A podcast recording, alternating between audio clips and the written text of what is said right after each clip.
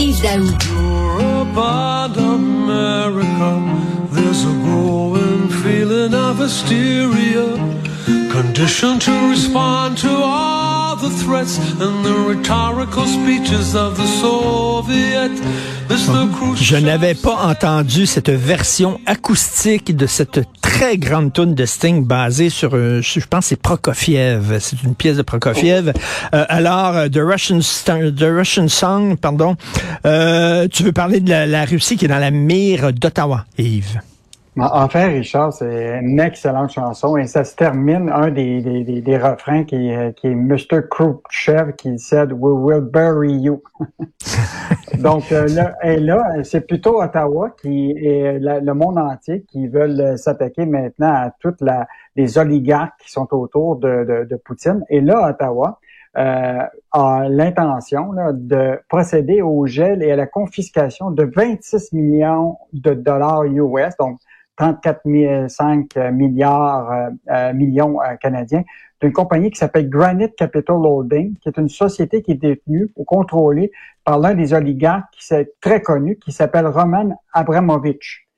Et donc, bon, tu sais que tous les pays, les, États-Unis et les Américains, eux autres, depuis le début, ont déjà procédé là, à des saisies. Hein. Ils ont déjà saisi son yacht euh, de 55 millions, les Américains. En Europe, ils font déjà toutes les actions depuis le début de la guerre. Mais le Canada a été plutôt prudent, mmh. c'est-à-dire qu'ils ont identifié, tu comprends-tu, 1500 personnes d'identité, surtout russes ou ukrainiennes ou biélorussiennes, qui étaient euh, ici au Canada. Mais là, c'est la première action qu'ils vont faire pour vraiment saisir. Donc, euh, la Cour supérieure, d'ici 30 jours, va être soumise à un processus dans lequel ils vont euh, saisir euh, ces actifs-là de euh, Et donc, on, va voir ce que le, si ça va vraiment euh, procéder. Mais je te rappellerai quand même là que cet homme-là qui a 55 ans, là, écoute, c'est un des proches de de de, de, ben, c'est ça. Et il y a tellement d'argent partout. Et ce qui est fascinant, c'est que c'est quelqu'un qui est beaucoup dans le domaine mondial de l'acier. Et je te rappellerai qu'en 2017 et 2019, des lobbyistes de la qui s'appelle Evraz euh, qui était euh, effectivement contrôlé par Roman Abramovich, là, a eu des, euh, il s'est inscrit ici au Canada. Il y a eu 19 rencontres et communications avec des détenteurs de charges publiques fédérales. donc en 2018, là, Justin Trudeau avait même rencontré des employés d'Evraz parce que à cette époque-là, Evraz était un des, des joueurs qui voulait faire toutes les pipelines au niveau de l'acier de l'oléoduc Trans Mountain. Je te rappelle que c'était acheté mm-hmm. par le fédéral en 2018. Il y avait des projets aussi d'acier dans le gazoduc Coastal GasLink en construction euh, dans les Rocheuses. Donc, euh, euh, mettons que M. Abramovich avait comme quelques intérêts au Canada. Et là, ce qu'on comprend, c'est que le gouvernement canadien a l'intention d'aller chercher. Et cet argent-là, ces millions-là, vont servir à, aider les Ukrainiens. 35 millions de dollars dans ses poches euh, pour un gars riche de même, c'est comme si je fouillais dans mes poches, tu me prenais 25 cents. C'est un peu ça. Ah, c'est peut-être moins que 25 cents. c'est ça. Parce que, écoute, rien que, son yacht valait 55 millions. Aïe, aïe, aïe, aïe. Euh, écoute, l'ex-bras droit de Vincent Lacroix à l'époque du scandale Norbourg euh, ne peut plus pratiquer comme courtier hypothécaire. Écoute, Richard, cette histoire-là de, de, de, l'affaire Nombourg, écoute, ça nous suit encore aujourd'hui. Écoute, c'est quand même, ça fait quand même 17 ans qu'on parle de cette, de cette histoire-là, qui avait quand même été un scandale. Écoute, il y avait eu plus de 100 millions volés à 9200 investisseurs.